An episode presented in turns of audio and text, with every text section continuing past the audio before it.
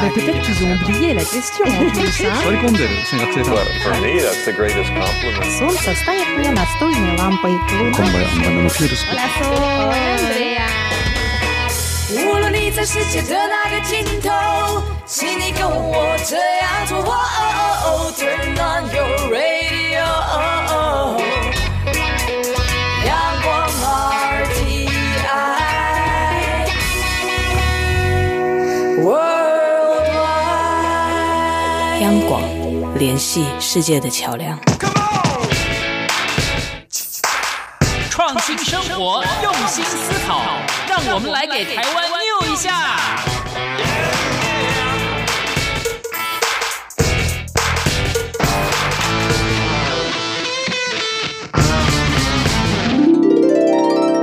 我是李文轩，最近发行了一本书，叫做《无家者》。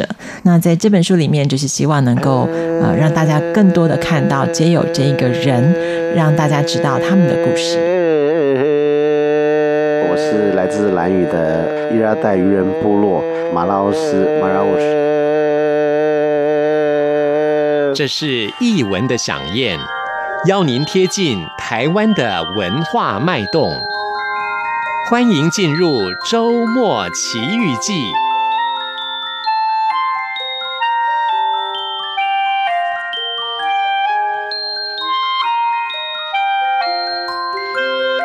欢迎朋友收听周末奇遇记，我是吴祝玉，在空中陪伴你。这里是中央广播电台台湾之音。今天为大家安排进行的译文线上呢，为听众朋友带来的是音乐的响宴了。说到被称为是巴洛克时期最伟大的作曲家之一韩德尔，那么他毕生创作了三十二部的神剧和为数甚多的管弦作品。正因为有了韩德尔，方才奠定了德国音乐跟意大利、法国并驾齐驱的地位。公元的一七四一年，韩德尔以二十四天的时间完成了神剧《弥赛亚》，歌词取自圣经，表现了上帝派耶稣降生人世以及受难、复活、升天的过程。可以说是音乐史上登峰造极之作了。而今年公元二零一九年，台北爱乐启动了三大神剧的计划，也适逢韩德尔逝世两百六十周年。那么在四月七号，也就是在四月复活节的前夕呢，邀请指挥吕绍嘉跟国家交响乐团以及跟台北爱乐合唱团，睽违十八年再度的联手献演全本的《弥赛亚》。除了向巴洛克作曲大师致敬之外，也用音乐庆祝一年一度的复活节的盛事。今天的节目里将为大家来做介绍了。专访的是台北爱乐文教基金会的丁达明经理，他也参与这一次的演出哦。好的，我们就来进行今天的译文线上，了解一下为什么韩德尔的《弥赛亚》的作品会那么样的重要，被称为是宗教音乐的瑰宝，好，来进行译文线上。译文线上，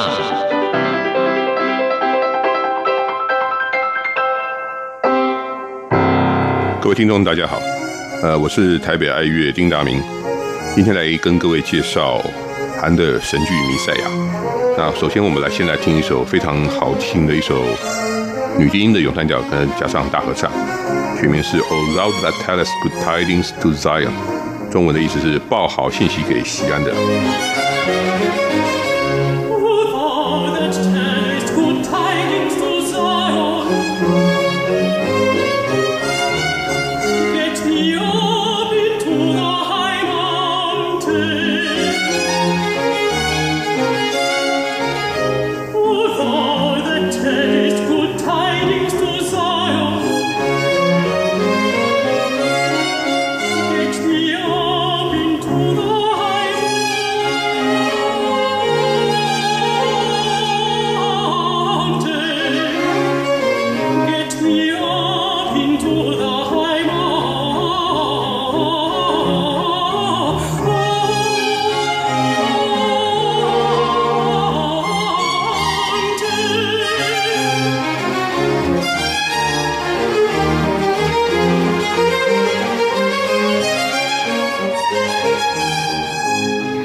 朋友来到今天的艺文饗宴了。在艺文线上呢，再次邀请到大家的老朋友，这是爱乐文教基金会的行政总监，也是我们的丁达明经理。刚才特别为大家介绍了这一次呢，啊，台湾台北时间在二零一九年四月七号，那么在国家音乐厅所带来，哇，这个是重磅级的这个音乐的响宴了。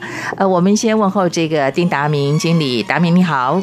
主持人好，各位听众大家好。是，刚才我们听到这段音乐呢，其实听了之后都觉得非常的珍贵哦。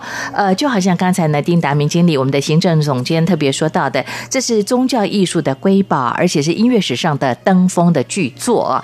这一档的演出呢，由爱乐呃文教基金会辖下的爱乐合唱团，我们还跟这个国家交响乐团的合作，指挥是吕少佳老师。哇，这在台湾来讲真的是重磅级的演出哎。是我们、嗯、其实我们说这样子是一个是一个黄金组合。那我们、嗯、其实过去几年来，呃，NSO 交响乐团他们推出很多的制作，他邀请我们来做演出。嗯，嗯那这次是由我们来。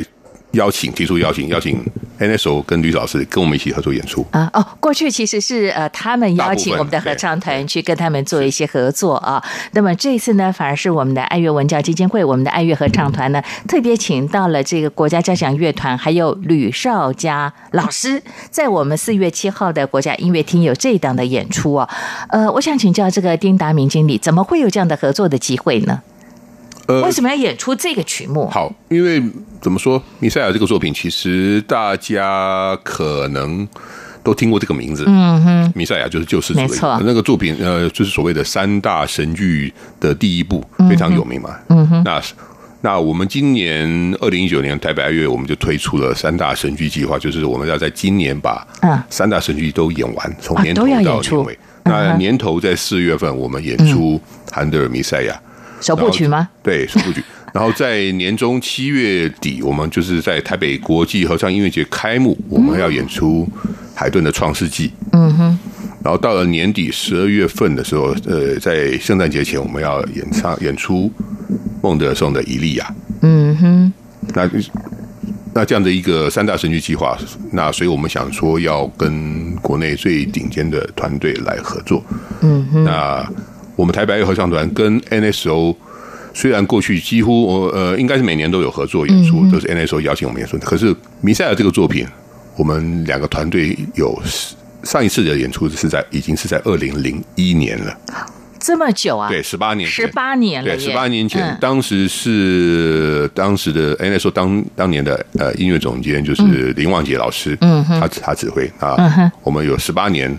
前演出过后到现在，我们都没有在一起演出过这个作品。就是这个弥赛亚这个作品，是就是这个作品啊。哎，所以我们没有呃，所以我们想说，既然我们今年推出，想说那我们想说，那首选当然还是邀请 NSO，我们再度携手来演出这个作品。而且我们这次是要演出全本，嗯哼，全本全本这个作品其实相当长，大概将近两个半钟头的作品。嗯哼，对，从前演出其实是有删减的。呃，国内很有些团体，他们其实也是每年会退演出的，可是通常都是删减过的的节目，没那么完整就对了。对，因为节目其实全本演完蛮蛮长的。嗯哼哼，OK，完整演出的机会其实真的不多。好，对，真的不多。没有想到跟这个国家交响乐团的合作呢，从公元二零零一年到现在有十八年时间再度的合作。是，哎，我就很好奇，想请教丁达明经理了。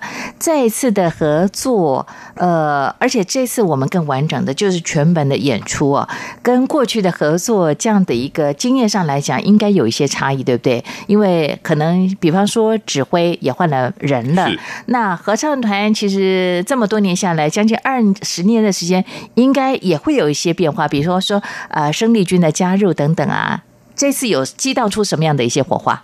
目前为止还是合唱团单独在排练的状态，啊，乐团他们乐器的音乐会很多，他们每天来推出一场节目，所以乐团应该还没开始排练。对他们就是他们就是最后一个礼拜才才开始排练。那三月底。那独唱歌手他们应该是各自在练习，所以我们目前还没有。在一起排练过，嗯哼，是。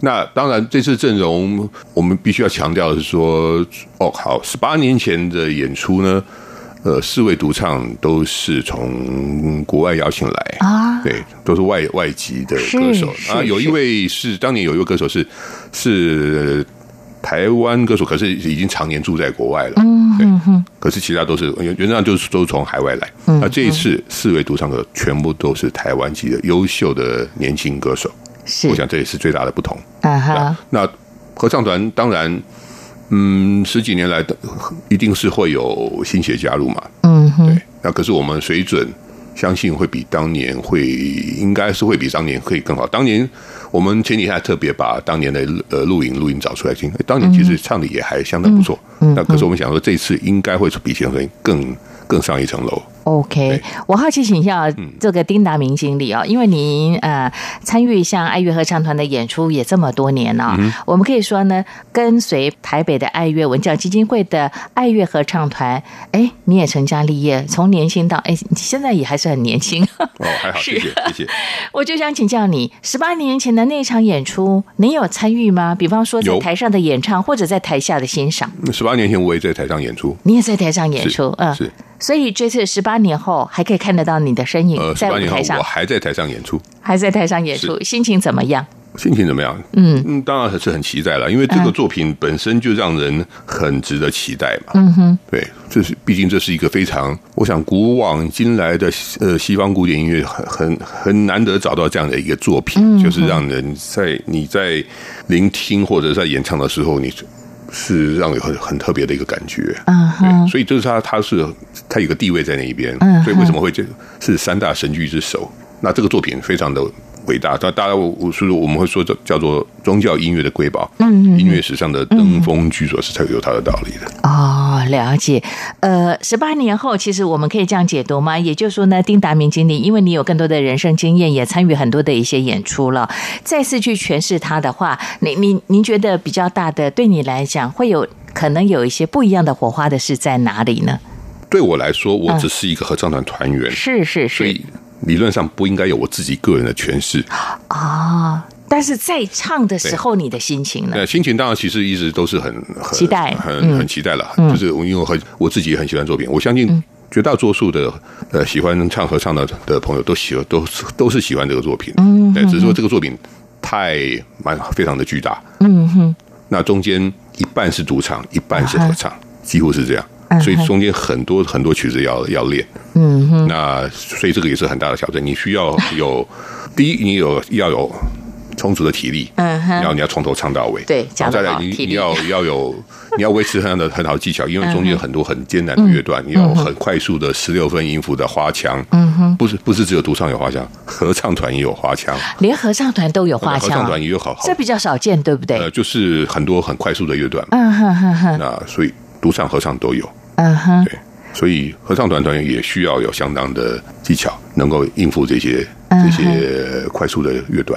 OK，如果以这个个人的独唱的部分呢，可能去展现自己的一些专业的技术，这个倒是我们可以去理解的，也能去体会。但是你刚才特别说到的，连合唱团本身也会有一些花腔，比如说快速的一个演唱的部分。对，那相对之下，其实你们的默契就很重要喽。是啊，所以那个节拍。打的那个点都要很是啊，完全一致的。当然，就是合唱团团员，大家练在平常练的时候，就必须要练到是一样一样的，用一样的诠释，一样的连句，然后发音，各式各样，从全部都要在一起，然后到时候再由指挥跟乐团全部都要在一起。嗯哼，这就是一个合奏嘛，这个叫来合奏，合奏的意义就是在说，大家说的要 follow 这个指挥嘛。嗯哼，好。其实不管演奏什么什么时期的音乐都一样。是的，好，我们就先丁达明经理为大家所安排的音乐，待会儿再回到节目当中，我再来请教这一个爱乐文教基金会的丁达明经理哦，跟大家来聊聊，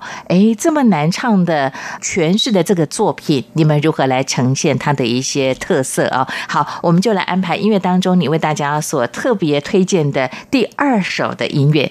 好，那接下来这首我们就来听这个，这是非常有名的一首曲子，也，还蛮常听到的。那这中间有就是包含了就是合唱的花腔，嗯、所以你会听到四个声部都会就会分个分别唱出很快速的十六分音符的，而且很长很长的乐段啊哈。对，你会听到，而这这个曲子叫做《For Unto Us a Child Is Born》，就是为我们一个婴孩要诞生了。那这个婴孩他就是耶稣嘛，所以这是一个很很很让人家听起来喜悦、很期待，耶稣快要诞生了。是，所以他的节拍是比较快的，快的。OK，愉悦的这个乐音，我们就一起来欣赏。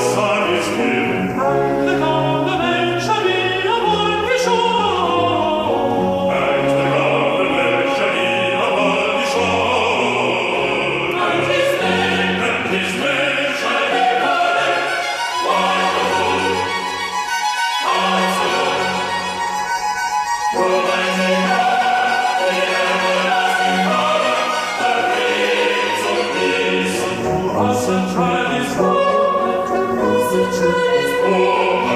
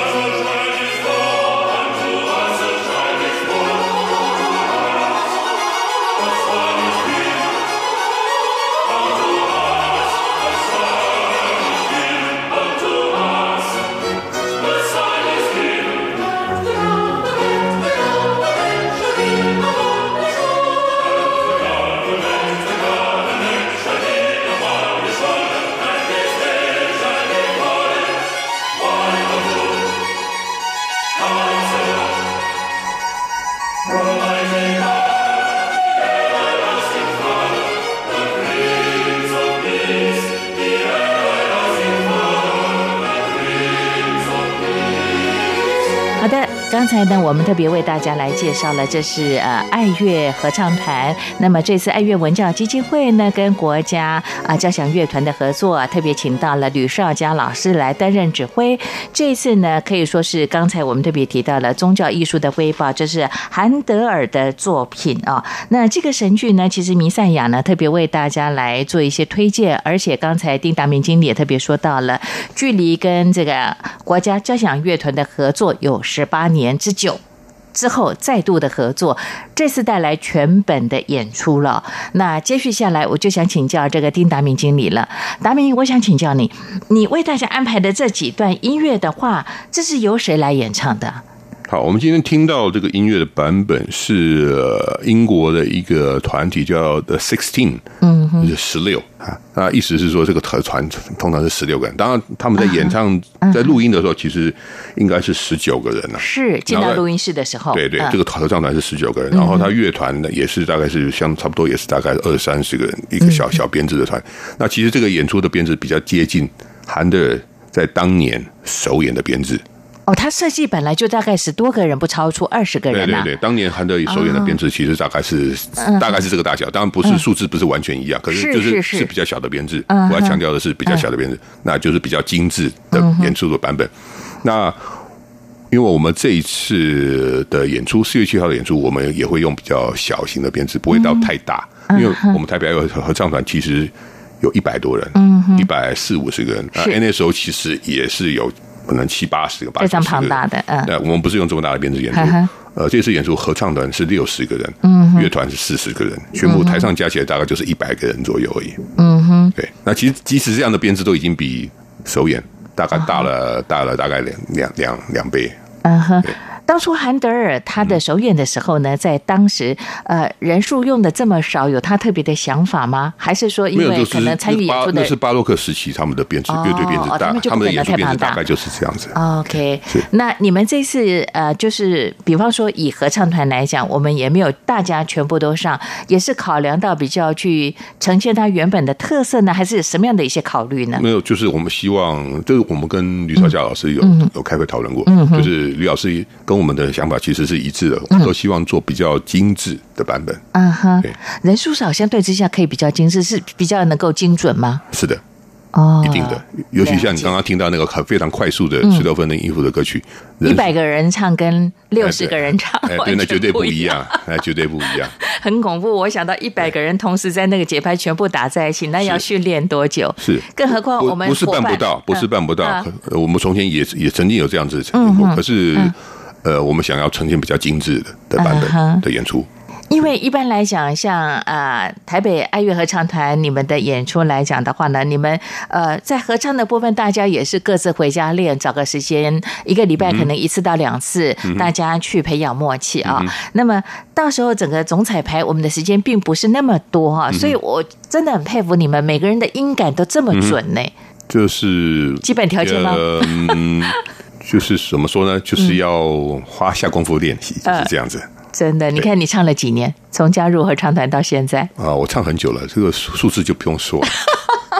你是从小时候唱到现在，对对，从我们的青少年合唱团唱到现在，对，差不多是这样的意思了。好，所以呢，呃，经常的练习，那么默契的培养，再来就是说本身对音乐的喜好，才可以让呃丁达明经理，包括我们整个。台北爱乐合唱团的伙伴们一直留在这里，而这一次呢，啊，在台湾台北时间的四月七号这一档在国家音乐厅的演出呢，真的是相当重要。刚才你特别说到，这次的演出真的都是在台湾，可以说是黄金拍档，对不对？是吕绍嘉老师担任指挥的工作，那么台北。爱乐合唱团在合唱的部分由你们来负责，国家交响乐团属于乐队的部分哦。是，我们现在聊聊这个指挥吕绍嘉，过去有经常的合作的机会吗？是啊，我们嗯，我们每年都合作，每年都合作。我必须要强调，嗯，我们所谓的十八年，嗯，是指是我们这个组合。这些作品，嗯，这个作品十八年我们没有这个组合没有一起演出过，可是我们这个组合。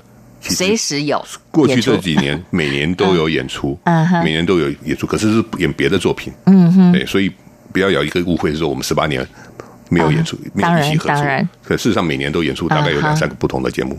所以他对于呃台北爱乐合唱团其实也相当熟悉，是的，彼此之间其实有很好的默契，是是。嗯哼，因为你刚才特别强调，哇，合唱团也要有花腔又急速的演出，我其实就很绷紧了。我心想，哇，巴洛克实力的考验的特色，他会比较这样去诠释音乐的表现，是不是？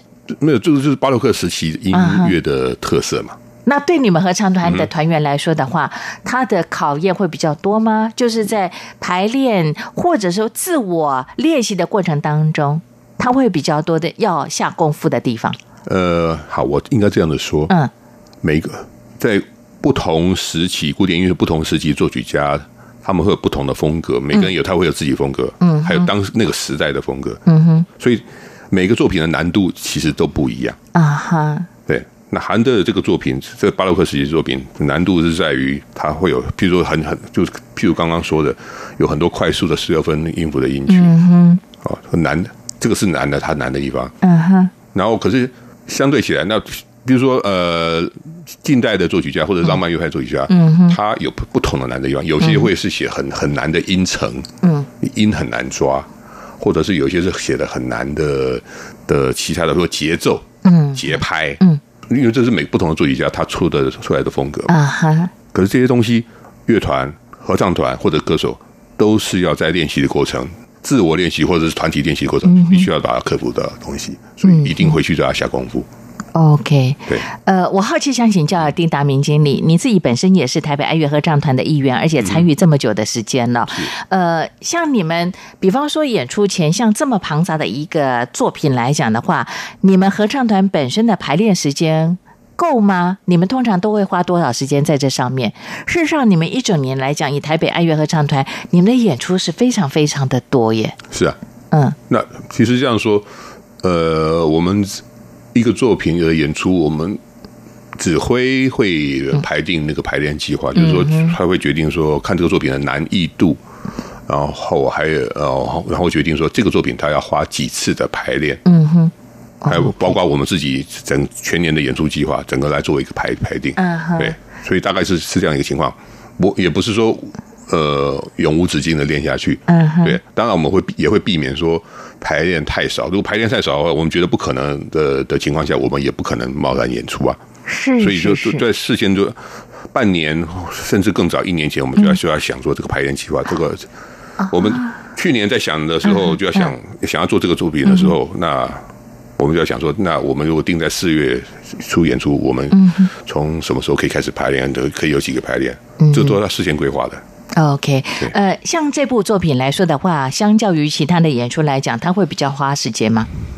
还是对爱乐合唱团来说是很 OK 的？其实也不一定，因为我们呃这个作品对我们来说并没有花特别多的时间。啊哈，因为我们这个组合，比如说这个演出演唱这个团作品，嗯哼，合唱团的歌手的组合是那当然也是特别挑选过的，嗯哼。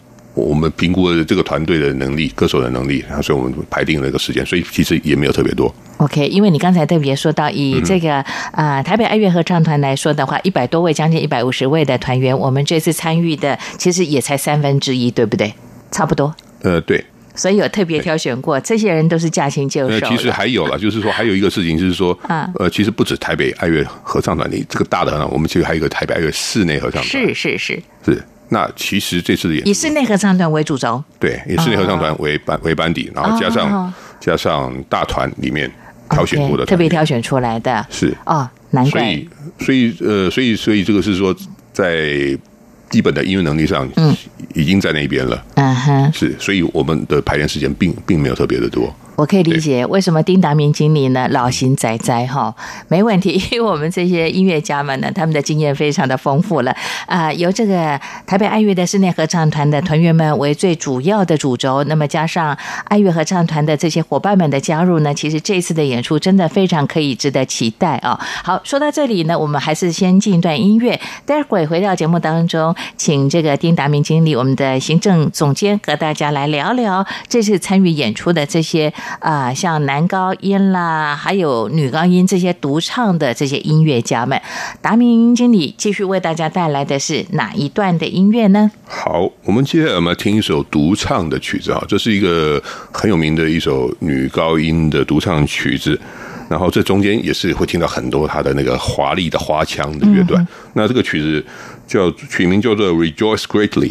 然后就是西安的名啊，应当大大喜乐。然后为什么喜乐？因为耶稣已经诞生了。这个这个曲子就在这里，所以所以所以也是轻快的音乐。哎，对，很轻快。那女高音就是因为应该喜乐嘛，对，所以很多很轻快的花腔。OK，好，我们就一起来欣赏。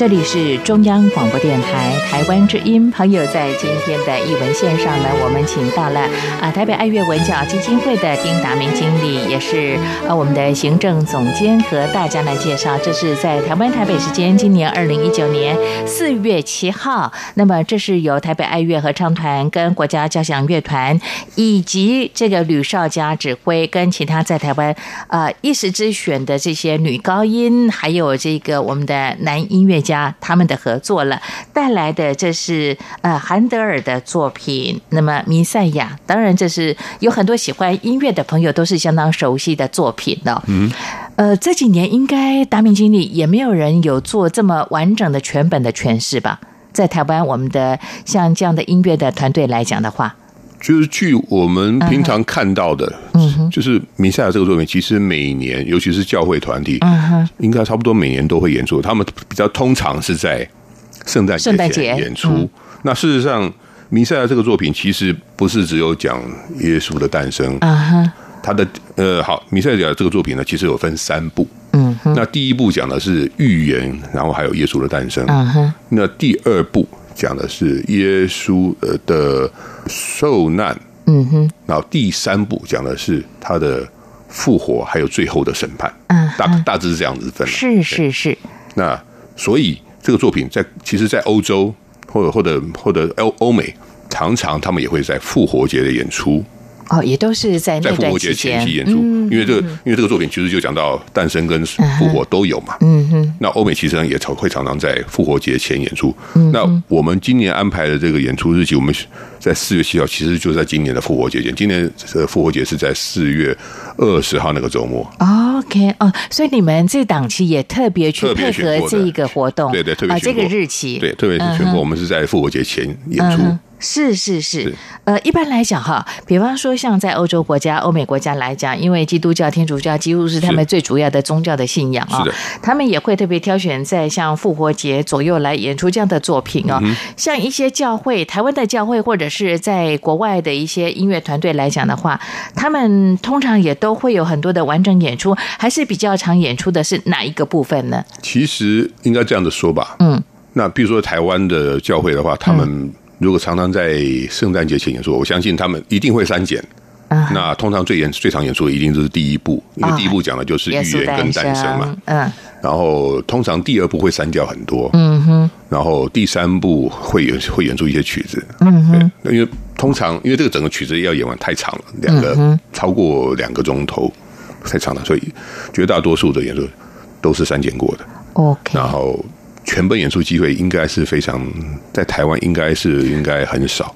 他算是首演吗？全本演出？你们这次这么完整的三部曲？当然绝对不是，绝对不是。可是我们现在也查不出来谁有多少次的全部全本演出，这个太难。因为其实每年都有都有教会团体不同，从从台湾头到台湾尾，我相信都有教会团体会演弥赛亚。他他可能只挑几个曲子演出，他可能演一个半个小时，他可能演一个小时，他可能演到一个半小时。嗯哼，这个太多了。教会的那边的团体，他们对这个作品一定是非常的熟悉。是是，你说真的从头到尾演出，我想这个机会是非常少的。啊哈，因为整本演出，刚才你特别跟我说到了，至少要两个半小时，是不是这个时间？呃，超过两个小时。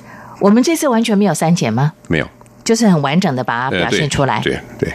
OK，好，所以我想这在台湾来说也是相当难得的经验了。是是，是。呃，从我们的三部曲，从耶稣诞生、耶稣受难到救赎三部曲，透过呢啊台北爱乐合唱团以及国家交响乐团，还有吕绍佳老师的指挥之下，我们如实呈现韩德尔作品的他的一些特色跟本质了。嗯。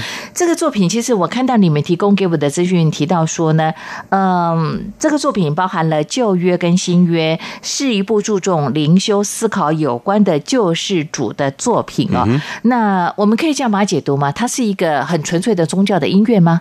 是啊，显示对信仰上的一个。他的所有的歌词都是从圣经里面是取材出来，是，是那个呃，当初这个这个剧本的剧作家就是韩德尔他的一个好朋友，嗯。他就是根据圣经里面这些章节，他把它组合成，把它取出来组合成了一个剧本。嗯哼。然后韩德看到之后就大受感动，因为当时韩德他正是在呃他的音乐生涯的一个低潮的时候。嗯哼。然后他看到剧本大受感动，然后他也是一个很特别的一个情况，就是在很在很二十四天内不眠不休，二十四天之内就把很短呢，这个把这个作品就全本完成了。嗯哼。对，这个就是就是。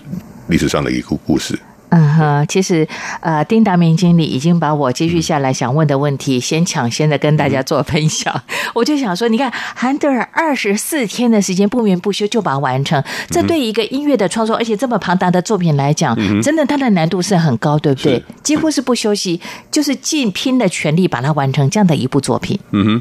对，所以就是你可以想象，当当时他在一个可能是人生的一个低潮的时候，事业的低潮的时候，看到这样一个好的剧本，然后同时受到中间这些呃呃宗教宗教的这个这个意涵，他的一个可能也是启发，也是鼓舞。他想说，这个作品他他很多灵感，就赶快赶快把它写写写写，然后一一气呵成二十四天把它写完出来。果然写完之后，你看一演出，造成轰动了，就造成轰动了。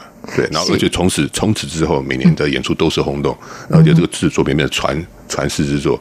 那韩德尔现在大家提到韩德尔最有名的作品，大家就就大家一定想到是《弥赛亚》。对，其实对于喜欢听宗教音乐的朋友，对于韩德尔的《弥赛亚》应该是相当熟悉。是，就好像刚才丁达明经理特别说到的，在国外的一些音乐的演出，经常可以看得到他的身影。嗯、那加上他谈的是呃整个旧约新约的一些内容呢，所以在一些教会的活动当中呢，呃这样的合唱团其实他们也会来演唱哦。那这次非常难得，我们是全本的演出了。嗯、好。刚才丁达明经理特别提到了，韩德尔用二十四天的时间就完成他最著名的这个清唱剧《弥赛亚》，先有剧本嘛，然后才有他的这个作曲，是啊，这样的一个部分呢。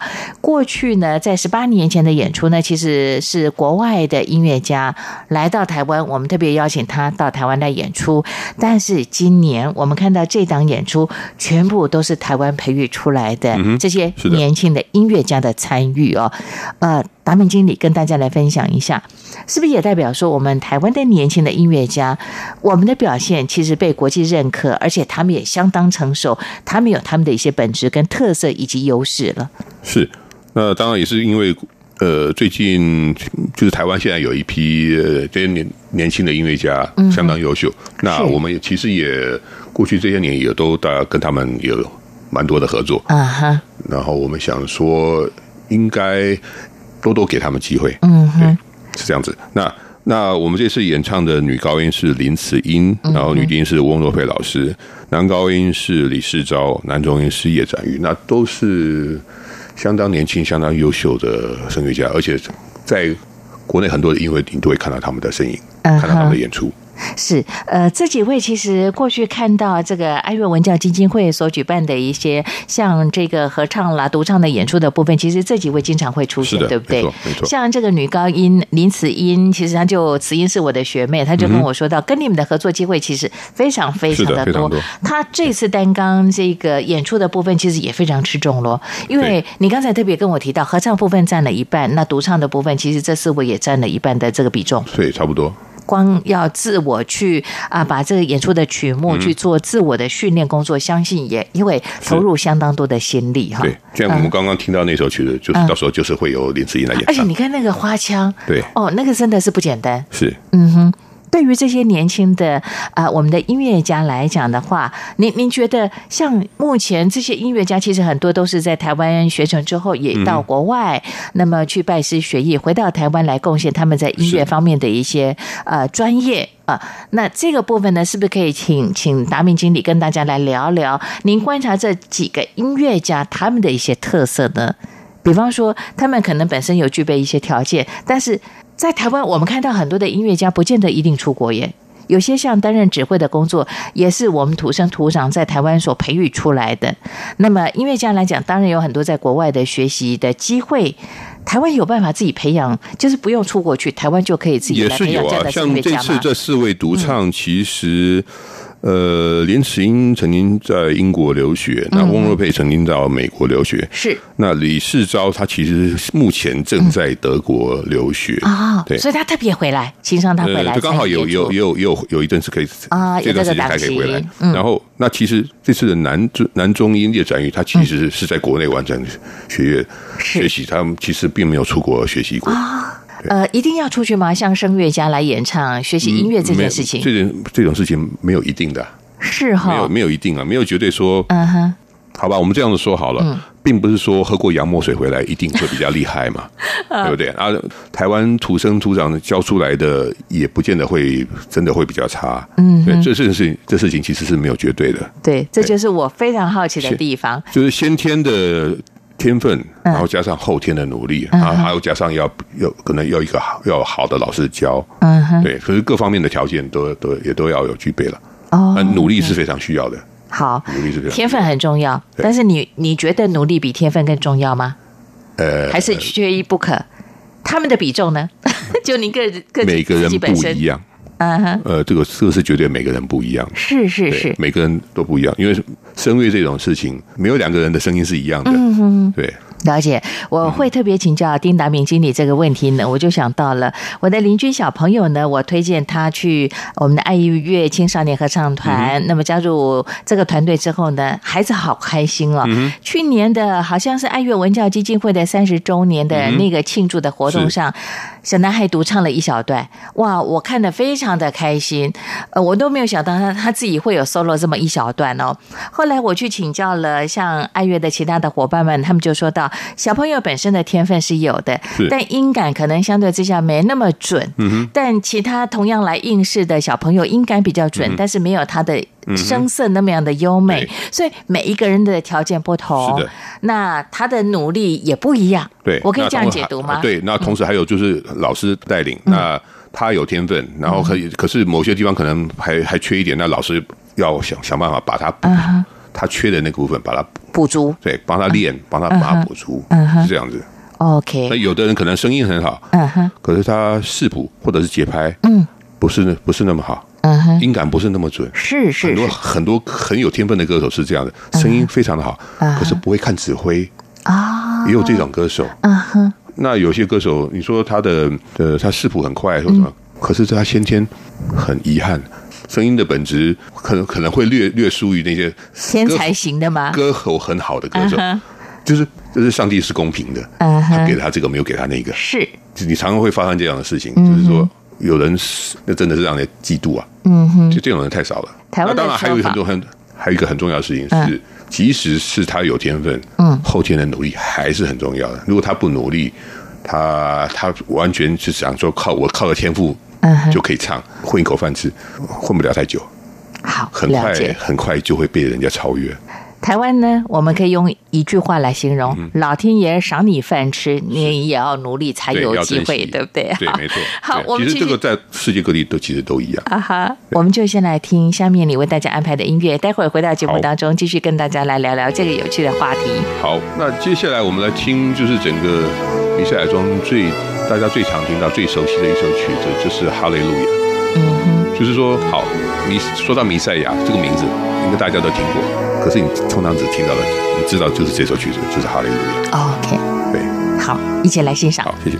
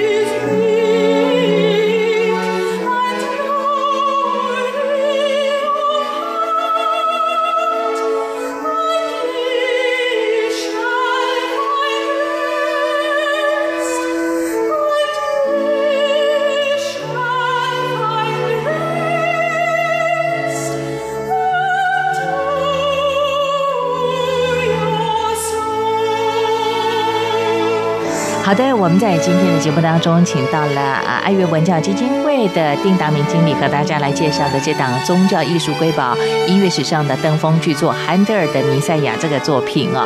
呃，刚才其实我们讨论到了像这个声乐家哈，喜欢唱歌的这些音乐家们，他们的本身的一些条件的部分呢。继续下来，我就想请教丁达明经理了。刚才你特别跟大家分享，哎，比方说先天上有一些条件不够努力，其实也没有办法成气候了。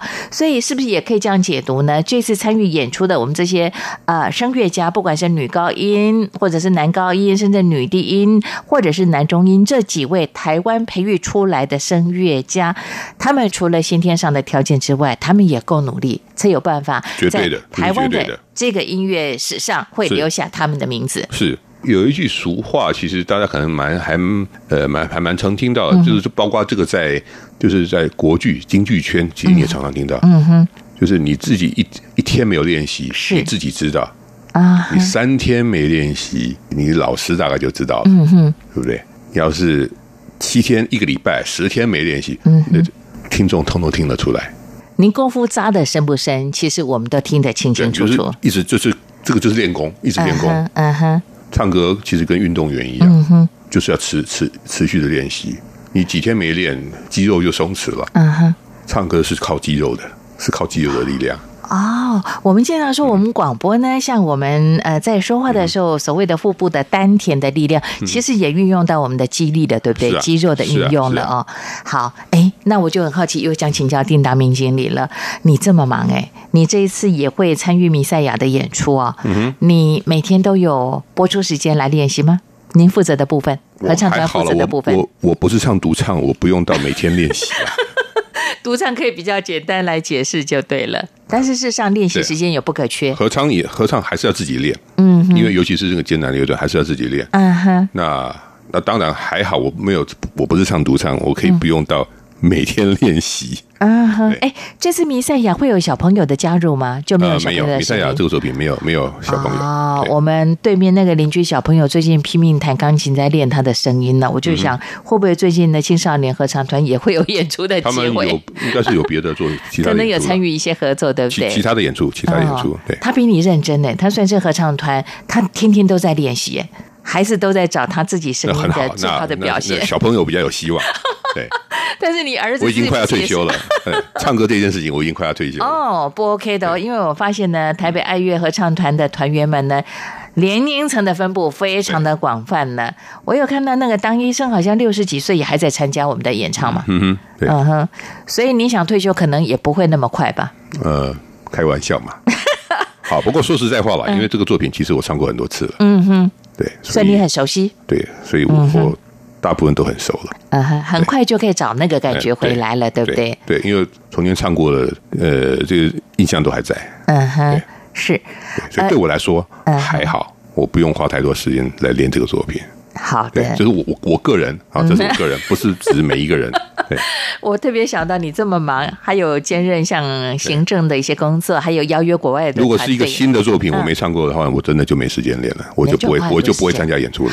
其实就是这么简单。那这个作品是我非常熟悉，我唱过很多次的作品。是，而唱过这么多次，有机会你还是希望跟大家来分享这个非常重要的呃，这个宗教上音乐史上的瑰宝。嗯哼，当然会乐此不疲来分享这样的一段音乐哈。当然，好，最后可以告诉我们的听众朋友吗？呃，这段音乐刚才我们就特别提到了，整段整本的演出超过了有两个小时啊。那在过去呢，我我觉得我。这几年特别观察到，在音乐厅的演出，大家慢慢也在改变了。以前像这样的，呃，属于国外的比较宗教性的音乐来讲的话呢，可能有些人不熟悉或者没有不一定有宗教信仰啦，他不是那么熟悉的话，他可能不知道如何切入去欣赏。那这部作品有这么样的庞杂，那对于一些新进的喜欢这样的音乐的朋友，你会建议他们怎么样来欣赏这样的一段音乐呢？而且这么完整。整本的韩德尔的作品，其实不用想太多耶。其实真的吗？听音乐会其实不用想太多。那尤其是好，举个例子，我们这次的演出呢，我们呃，因为它有剧本嘛，每一首歌都是都是都有剧情的，有有歌词。呃，其实没有真正的剧情，它只是一个大概的的一个一个影射跟那个含义在那边。那可是每首歌都有歌词，所以我们会把它那个英文歌词的中文翻译同步投射出来。啊，所以现场的观众都会马上知道，就是说我们这首歌是在唱什么歌词的所以很很容易可以体会。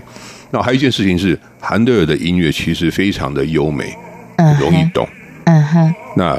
他不会那么艰涩就对了，呃，一点都不艰涩。啊哈！你很从很平易近人，你很容易可以从从他的音乐中听出来这个情绪是快乐。比如说我们刚刚听了几个快乐的乐段，或者是中中间当当然还有在第二部有一些是其实比较有情绪，比较呃也有比较愤怒或者是比较低潮或者怀疑甚至是怀疑，那有各种有有一些情绪，你很容易可以听得出来，还有从他歌词的意思也看得出来。